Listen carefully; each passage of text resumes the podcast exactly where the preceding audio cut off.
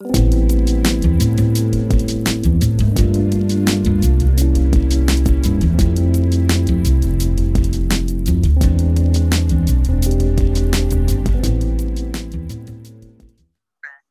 to episode 35 of the New Balances podcast. I'm your host, Adam, and I'm joined today by uh, a good old, well, he's younger than me, but I've known him for the better part of a decade, I would say. Um, brother slash deacon elect Joshua Shula. So, Josh, welcome to the New Balances podcast. How you doing? Good. Uh, thanks for having me. I think this is the first podcast that I've ever been a part of. Do you um, listen so to podcasts? Uh, occasionally, yeah, here and there. What are What are some of the ones that you listen to? Um, I don't know if it is considered necessarily a normal podcast, but I've seen a couple of things of, uh, or many things of Good Mythical Morning. Okay, I've never heard of it, but I doesn't mean that it's not real.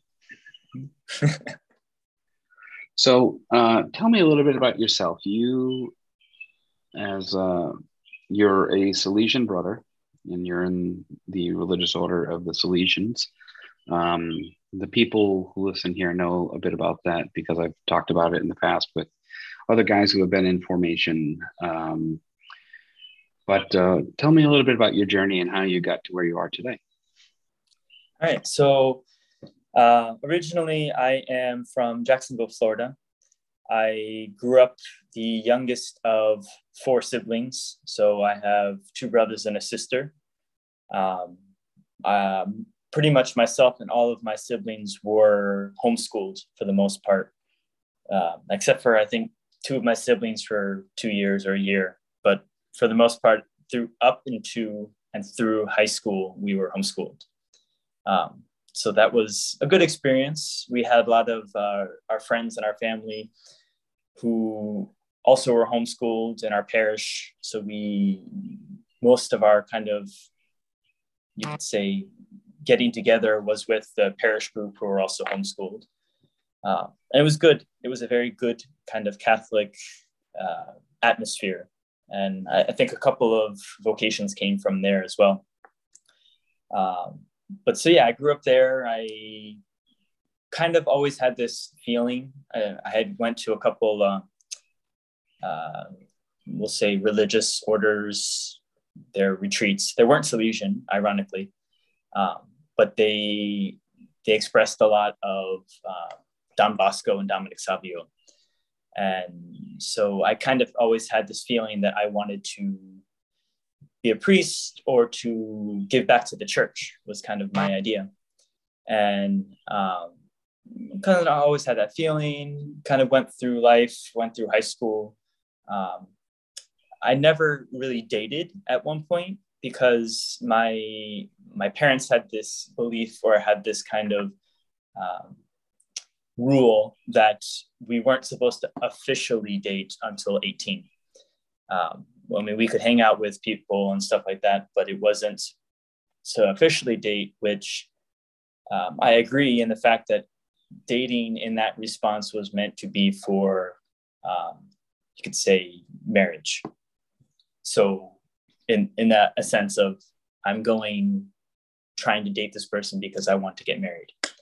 That was their idea. Anyway, I definitely see that and think that dating should be something that, you know, you're discerning the vocation to marriage with somebody and you're seeing if you guys have personal personalities that jive and uh, fit that mold uh, to get at the waiting till 18 part uh, you know i'm not here to question parenting or uh, you know because as a parent myself if somebody were to question how i choose to bring up my daughter you know i'd probably want to uh, have an unpleasant conversation with them. Uh, so I'm not here to uh, Monday morning quarterback some something. Yeah. Um, so I kind of grew up. I mean, I I was kind of either classified or I classified myself as like the nice guy, um, because there were a couple of girls who I may or may not have liked at the time. Um, so we can read I that was, as you liked them. Yeah, I mean, some I did, some I didn't. But for for instance, there was one um, time when uh, this one girl was coughing, and I offered her water because I mean it was like crazy coughing, um, and her mother happened to be there at the same time. She's like, "Oh, he likes her," and like, no, that's mm-hmm. I'm just, just offering just responding to a need. yeah, so I I considered myself of just being of service or being being there, and of course I did like some girls at that time, um, but it wasn't, as you could say, official. Um, except for I would say maybe 15 or 16. There was one girl I liked. We were unofficially, officially Facebook dating. Um, so you were Facebook official. Well, in this, yes, in that sense. Okay. Um, the we had went to a youth group together, and that was really the only time we actually physically were around. Um, but we would talk all the time. Um, and so I kind of had that relationship until I would say junior, either beginning or end of junior year, when my dad had lost his job in construction. I think it was around 2007 or 2008, um, maybe earlier. And we we eventually moved out to Mississippi because he found a job out there. And um, the the one person who I had a relationship with was basically saying, "Oh no, I can't do a long distance relationship, so we're ending it now." Which and this is junior year of high school. Yeah, and we'll say into junior year. Okay. Um, which I thought was very I mean, it was heartbro- heartbreaking in that sense. Yeah. Um, but anyway, so I kind of moved on. I um, got a job at Chick Fil A. It was a great opportunity. Um, I, I met a lot of people, and I still kind of had that same issue where I was nice, I was listening, and people kind of got the wrong idea, and a couple times. Um, and simultaneously, I also was discerning uh, not necessarily just Salesians, but discerning just in general, kind of what, what I wanted to do with my life. Um, and I think it also happened where when I had already looked into the Salesians and was like accepted, this one girl who I worked with gave me this like, you could say a note saying that she liked me, which was really awkward because I never had experience of that and I didn't know how to respond. So I think I ungentlemanly like sent a note back to her, um, essentially saying, "Thank you, but I'm going to the seminary." Yeah, um, sorry. I, I'm I'm friend zoning myself. I'll see you later. yeah. So uh, when and I entered, I believe it was 2010. I uh, entered the Salesians, and I went to Orange, New Jersey, or South Orange, New Jersey, and um, started my journey there with um, many different people from many different backgrounds. Um, Who was in was, your initial class there? My my particular group, or yeah, that came in uh, as candidates that year. Um, the ones that were came that came in as candidate was, uh, if I can remember his name, their names, Kevin White and uh, Jared Rodriguez. Oh yeah.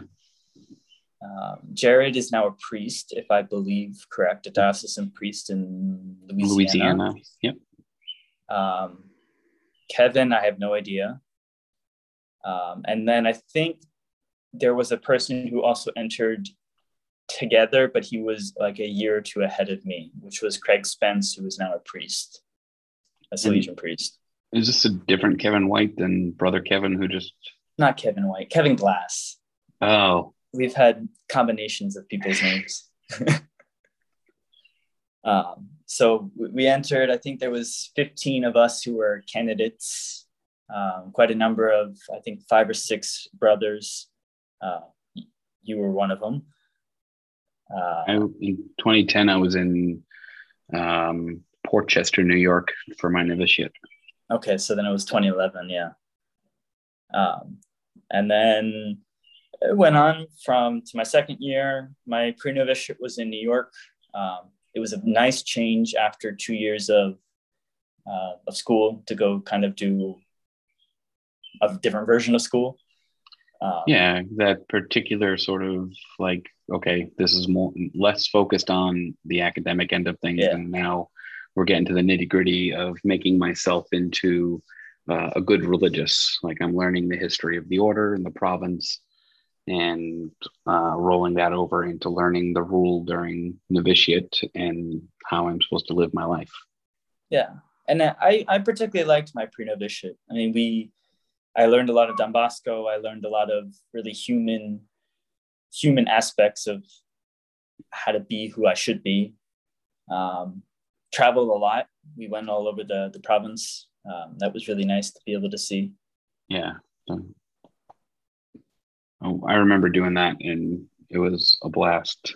The was a lot of road tripping. I don't think I've ever driven so much because we did it in sort of like one fell swoop. We went out, we did uh, Montreal, Toronto, Chicago, came through, uh, went to NCYC in Indianapolis, and went from Indianapolis to Columbus uh, when we still had the uh, Boys and Girls Club out there. I think it's not there anymore. Um, mm-hmm.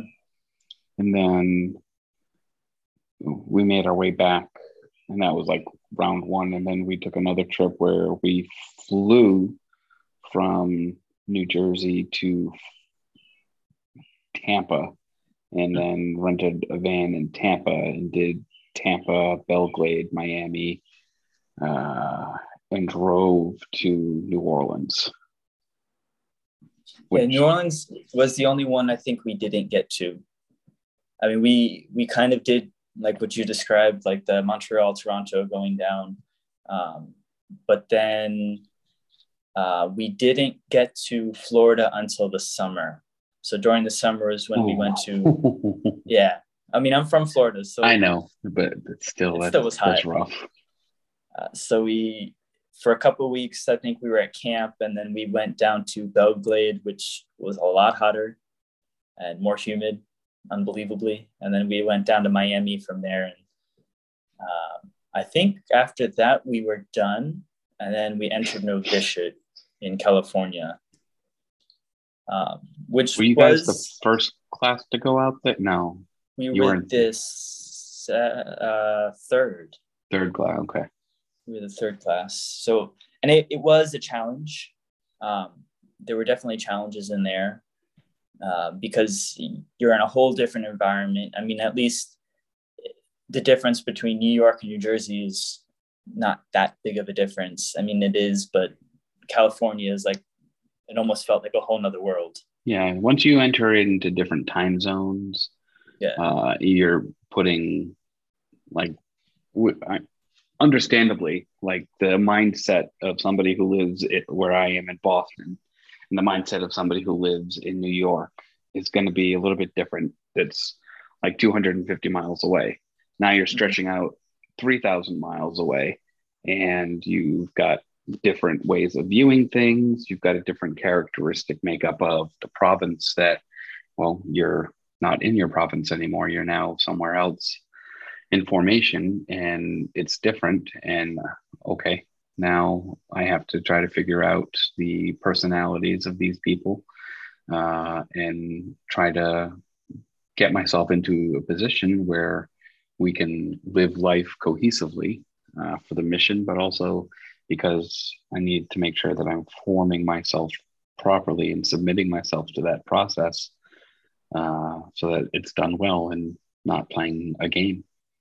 Yeah, and it that was kind of how I had viewed it. And it, part of that challenge though was, and I, I don't blame, I don't mean, I don't blame anybody, but I don't blame the, who our novice master was. I mean, he would, I respect the man. Um, but I think it was difficult because we were also an international group.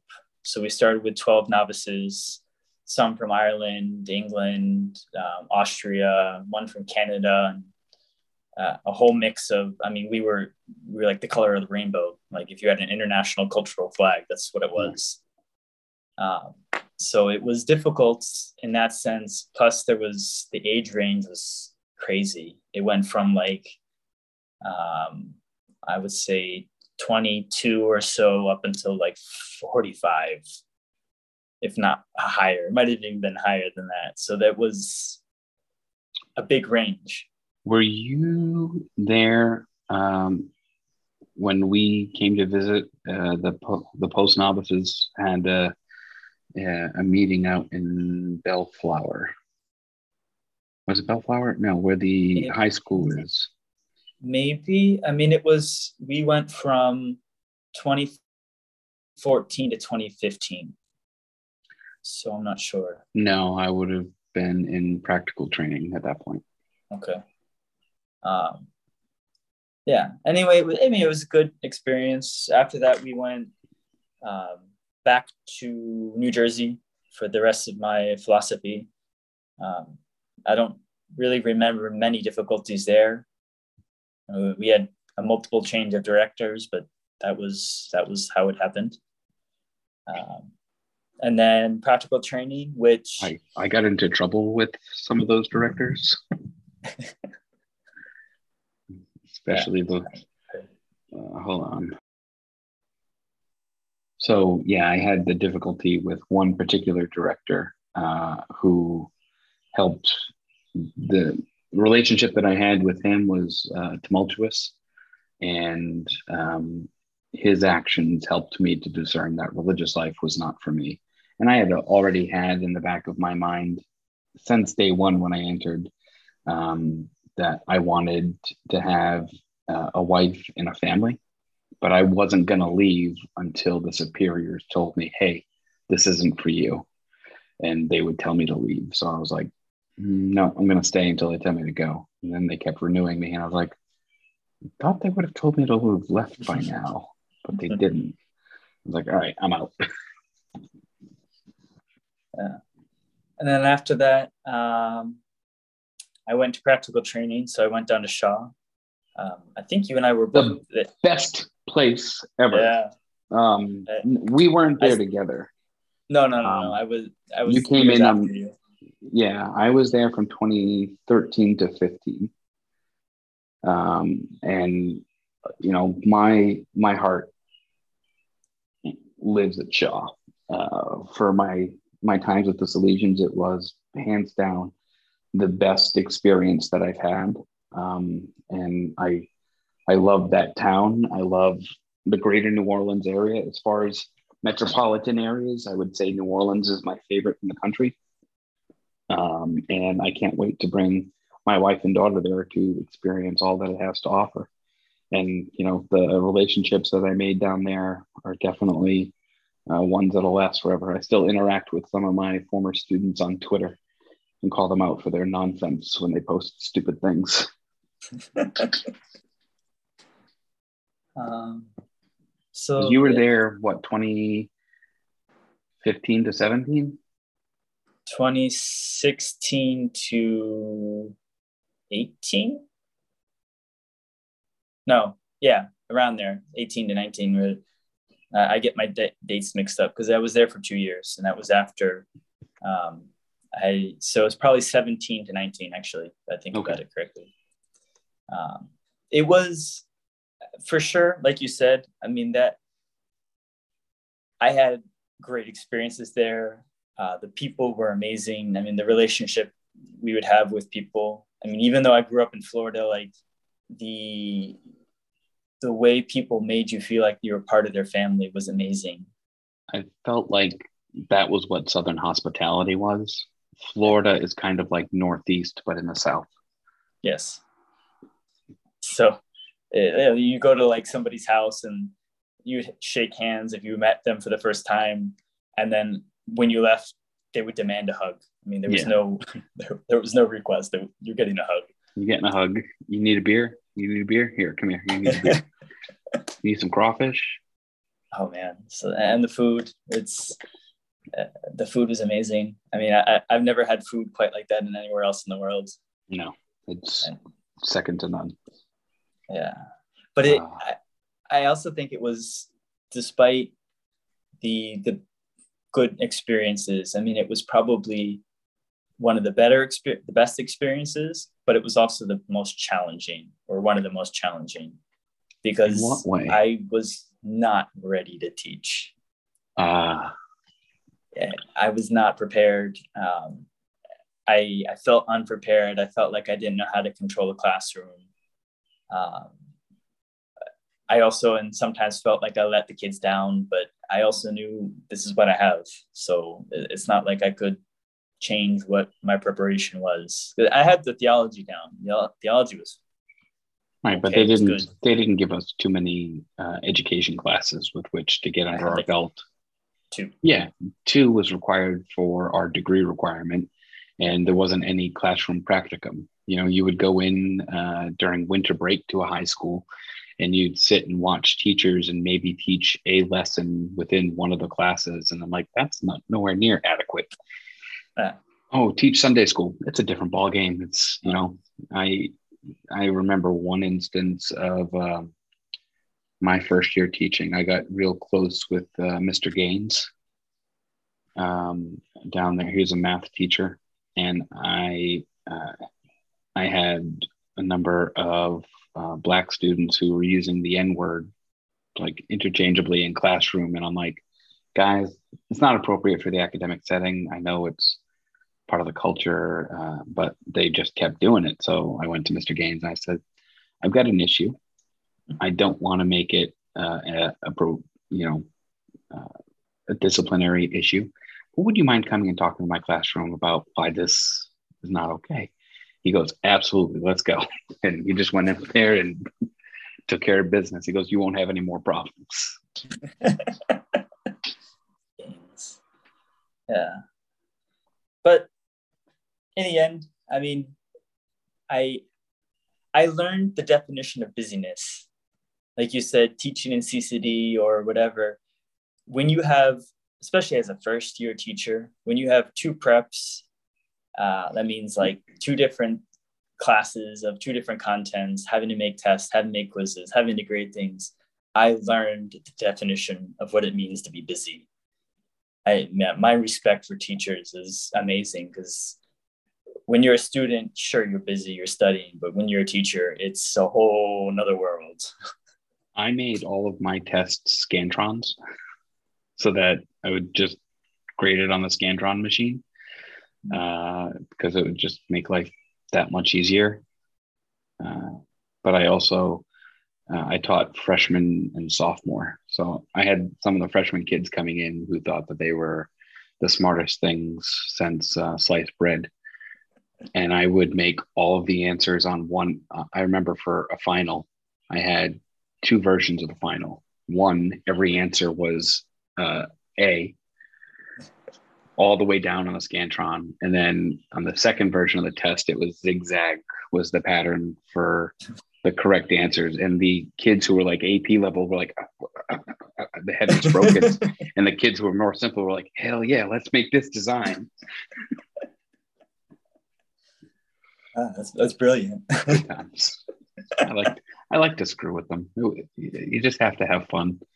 And then um, uh, I was the football chaplain while I was there. Um, I was an assistant baseball coach for the freshman team and soccer teams. With uh, it was a lot of fun while I was there. I got more in in tune with the football guys than I did with anything else. Yeah. Um, so after that, I came to Jerusalem. Um, I, I wasn't against it because my originally when I was asking my the provincial council, I, I basically said to them, send me anywhere that's English because my Spanish is next to none. So okay. I don't really I mean, feel like learning a new language at you know in my middle twenties yeah, or late twenties. Yeah, that's I'll do it later if I need to, but I'd rather focus on one thing at a time. If I'm so, going to learn something, I want to learn it in my native language. Yes, yes, please, please. So I I came to Jerusalem in 2019 to 20. Um, and did you have to stay there throughout the entire pandemic? No. Okay. Um, praise God, no, because I think of our group of these say 40 something students, except for I think those who left. So the fourth year students went back home. But so, okay, of 30 something students, I believe only six of us were able to go home that year. So the rest either were in Bethlehem or Nazareth or wherever the whole summer. So they were there the whole year and the entire other year until summer. Wow. Uh, so if you want to talk to them about how to deal with difficulties, oh my goodness, I, I could not even imagine. Uh, no, I mean, I, I feel like that would be a great conversation to have with them. Um, you know, that, that no thanks. I mean, my, you know, not that you asked, but my time in Jerusalem, I felt like I, I didn't want to be there at all. Um, I wanted to be back uh, in the US. I said, maybe if I was here for like a month for like a, a retreat slash pilgrimage.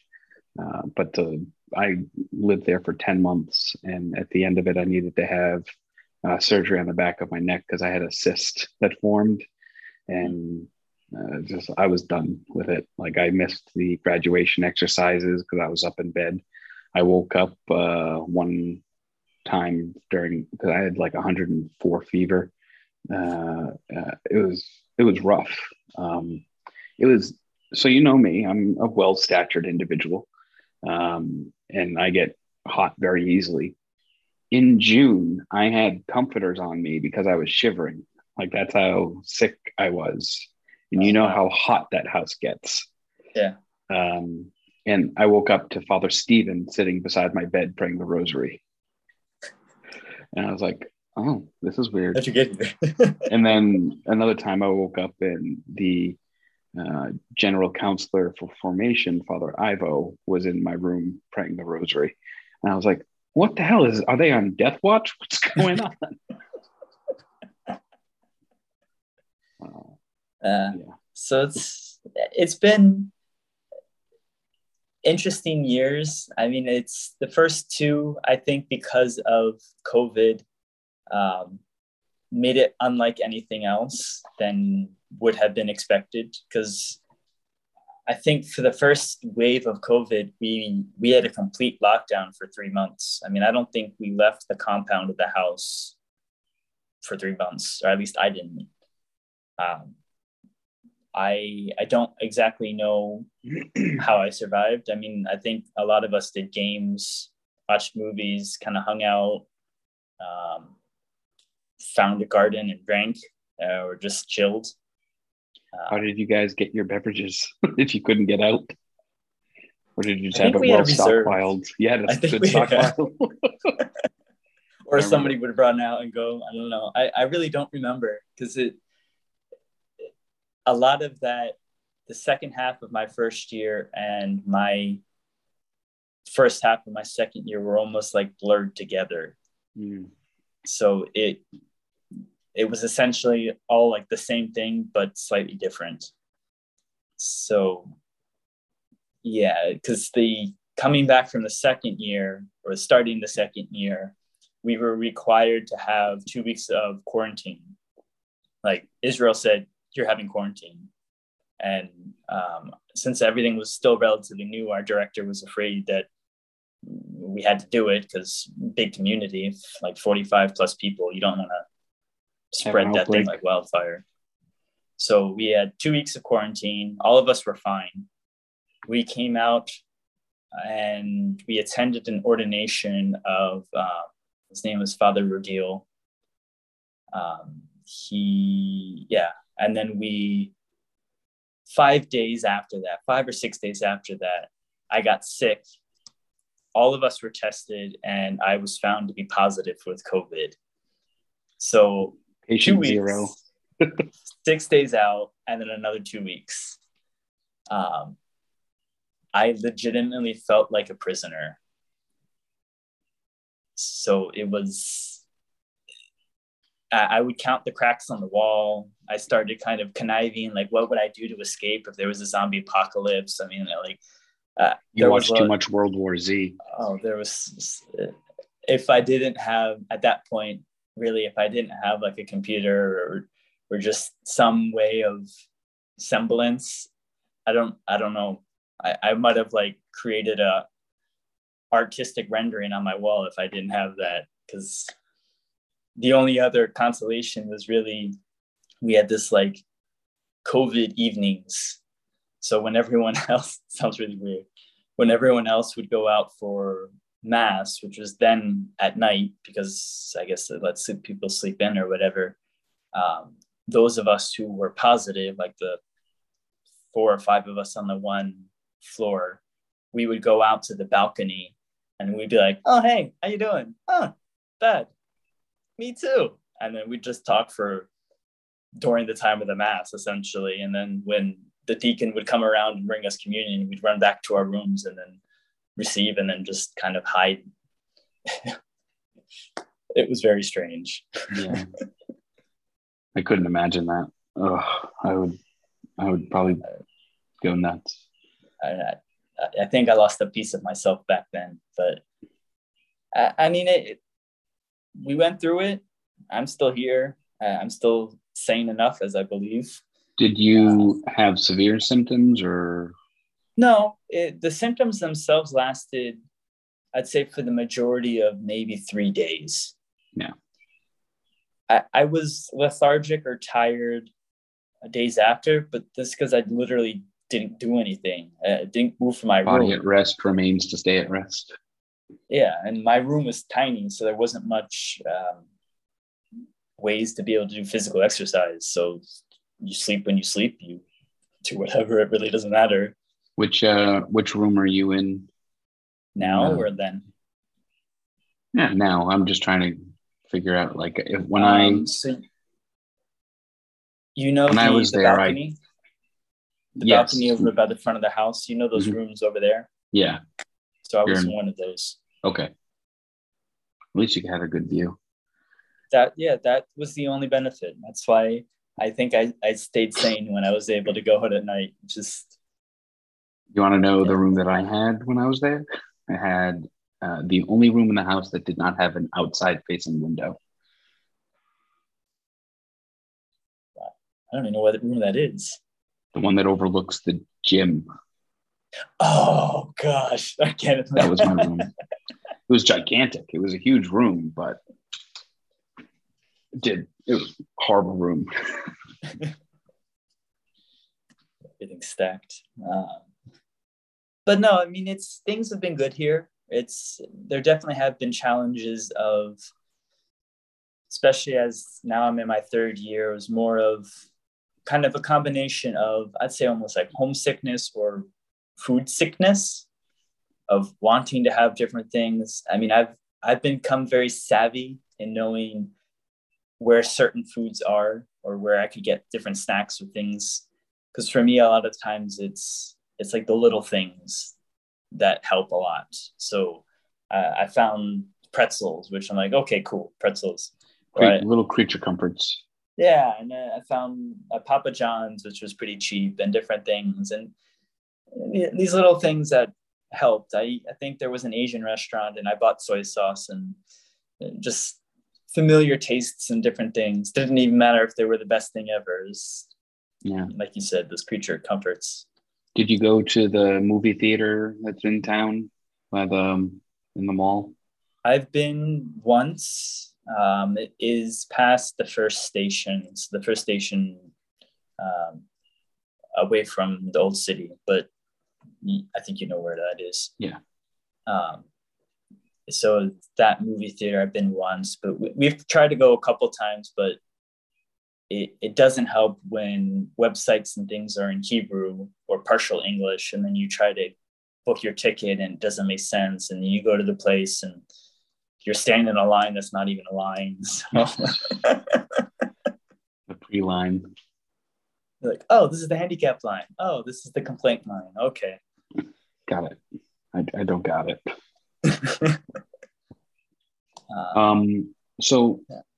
by and large, you've had a very unique experience being uh, in a different country during the lockdowns, starting your um, journey towards your particular formation to the priesthood uh, during the height, beginning and height of the pandemic, and now that we're sort of like on the the tail end of this. Um, outside of, I know you talked about the difficulties of homesick and uh, looking for those sort of creature comforts.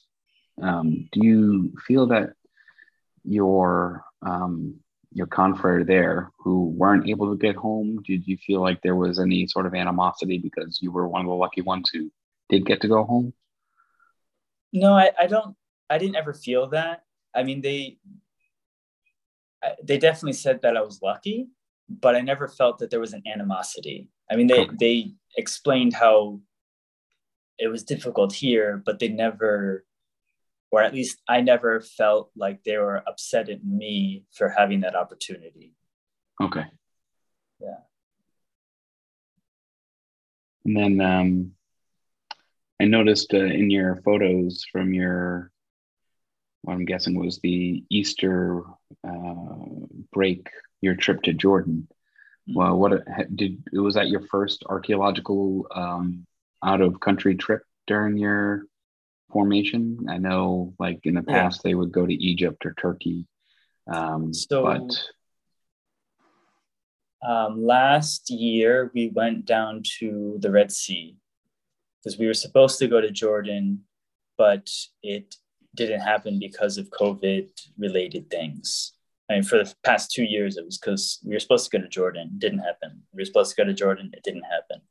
Um, so the compromise essentially was to go down to um, Eilat on the Red Sea, and there was there was enough things that we were able to see on the way down.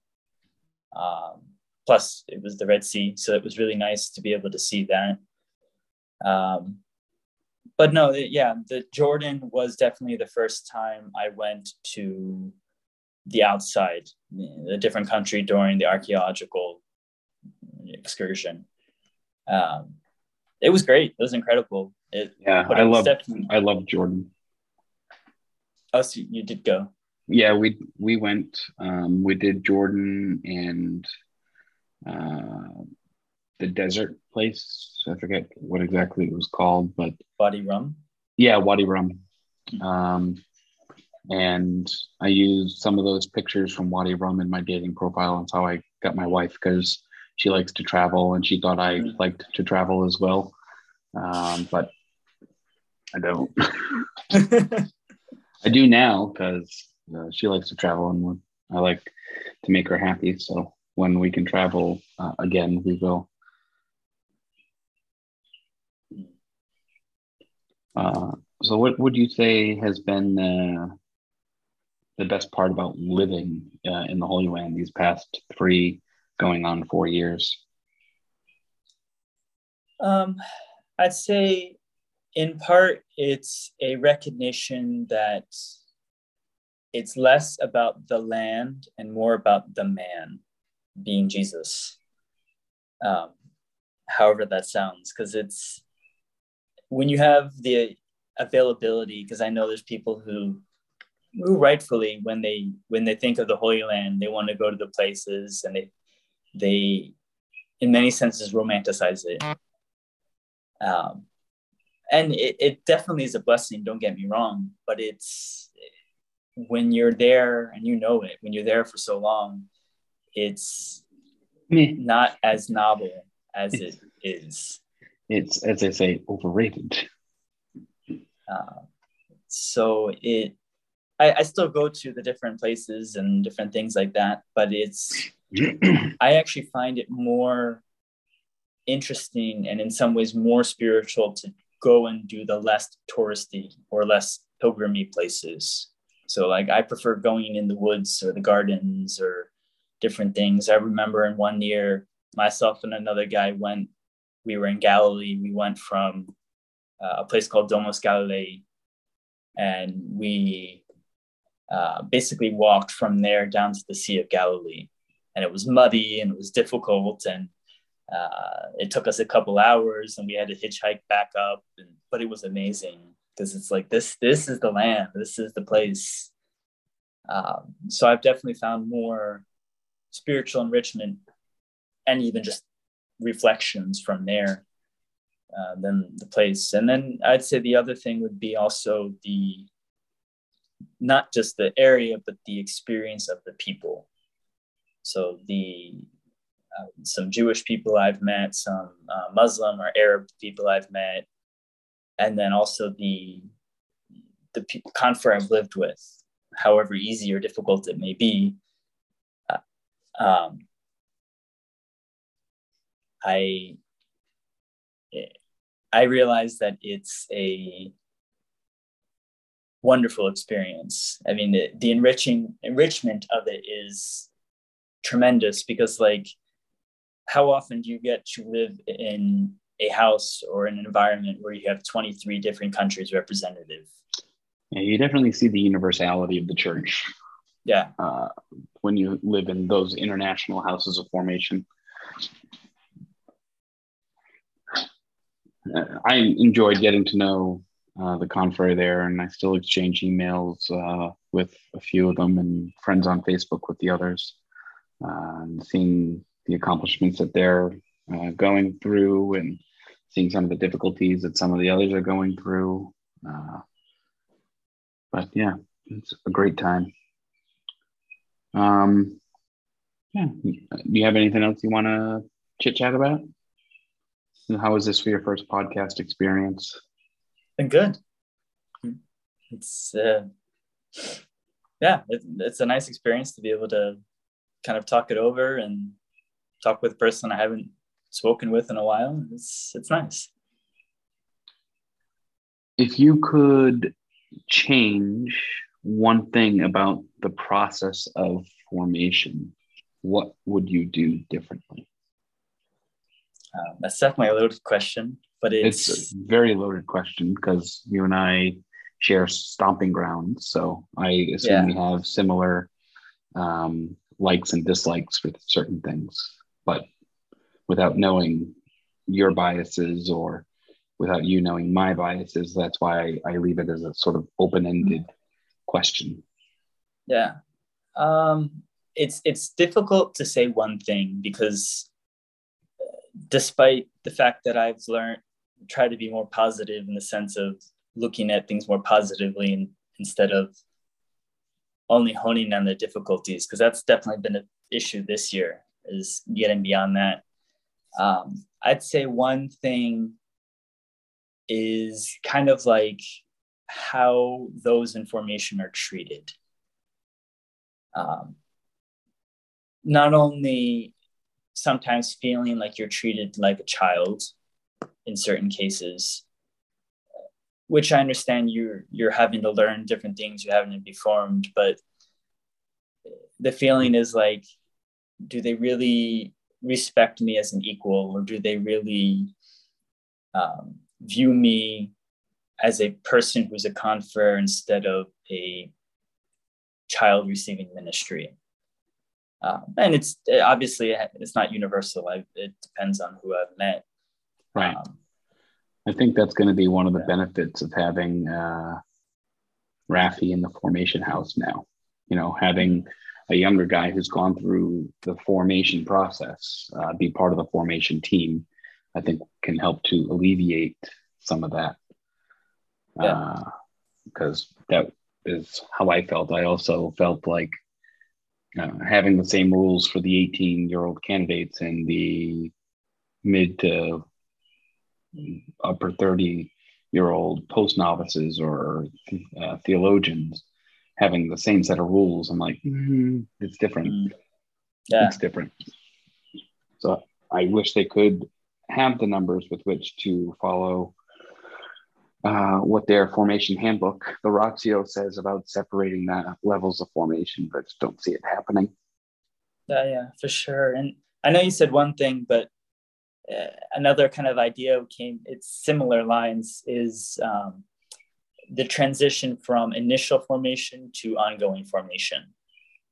And since I've been 11, almost 11 years now in, in initial formation, I realized that whether through my own um, situation or through formation that I haven't been given the not the tools, but I haven't had the change of how am I going to live this in an ongoing situation or how am I going to get the ongoing formation I need? Well, currently you're not in initial formation anymore. You've already made your perpetual vows. And once you hit theology, you're in particular formation. So you're a step removed from the initial phase, but you're still treated as though you're in initial formation. Yeah, that's why those um, two are connected. Yeah, but you know, there's supposed to be that separating uh, line factor of once you exit the practical training phase, you're now entering uh, the particular formation, which is why uh, brother candidates and priest candidates go separate routes. You know, the brother candidate goes and get a master's degree and a professional degree for something, and the priest candidates go and get uh, the degree for theology. So it's supposed to be not, I hate to say, like, oh, you leveled up, but you know, you you you are leveling up. You're no longer, at least it's not supposed to be viewed as uh, still being in uh, initial formation, uh, but it's still treated as such. And again, one of the many reasons why I, you know, I have some sourness about how that goes. Still five years later. yeah. No, hey, I've appreciated your time and uh, you know, look forward to staying in touch with you and uh, seeing your journey. Is your uh, ordination going to be live streamed? Yes. Um, I don't know how I can get it to you via podcast, but I can send it to you. Yeah, send me the link. Yeah. For me personally, don't, I'm not uh, going to live stream uh, the podcast, but like I'd like to be uh, at least virtually spiritually present uh, for your ordination because uh, I think your brothers are being ordained today in New Jersey. Mm-hmm. Uh, probably going on right now because it's 10 a.m. Uh, is it Key becoming a priest and Brandon a deacon? Yeah. Awesome. All right. Well, I'll keep them in my prayers and you in my prayers for June 12th. Uh, who's ordaining you? Is it uh, the patriarch? Yeah. Nice. Pier Battista Pizzaballa. Pier Battista Pizzaballa. I remember when he was the custos. Mm-hmm. That's when I was here. Long time. All right, my friend. I'll talk to you on the flip side. Thanks for listening to the New Balances podcast, and we'll see you next time.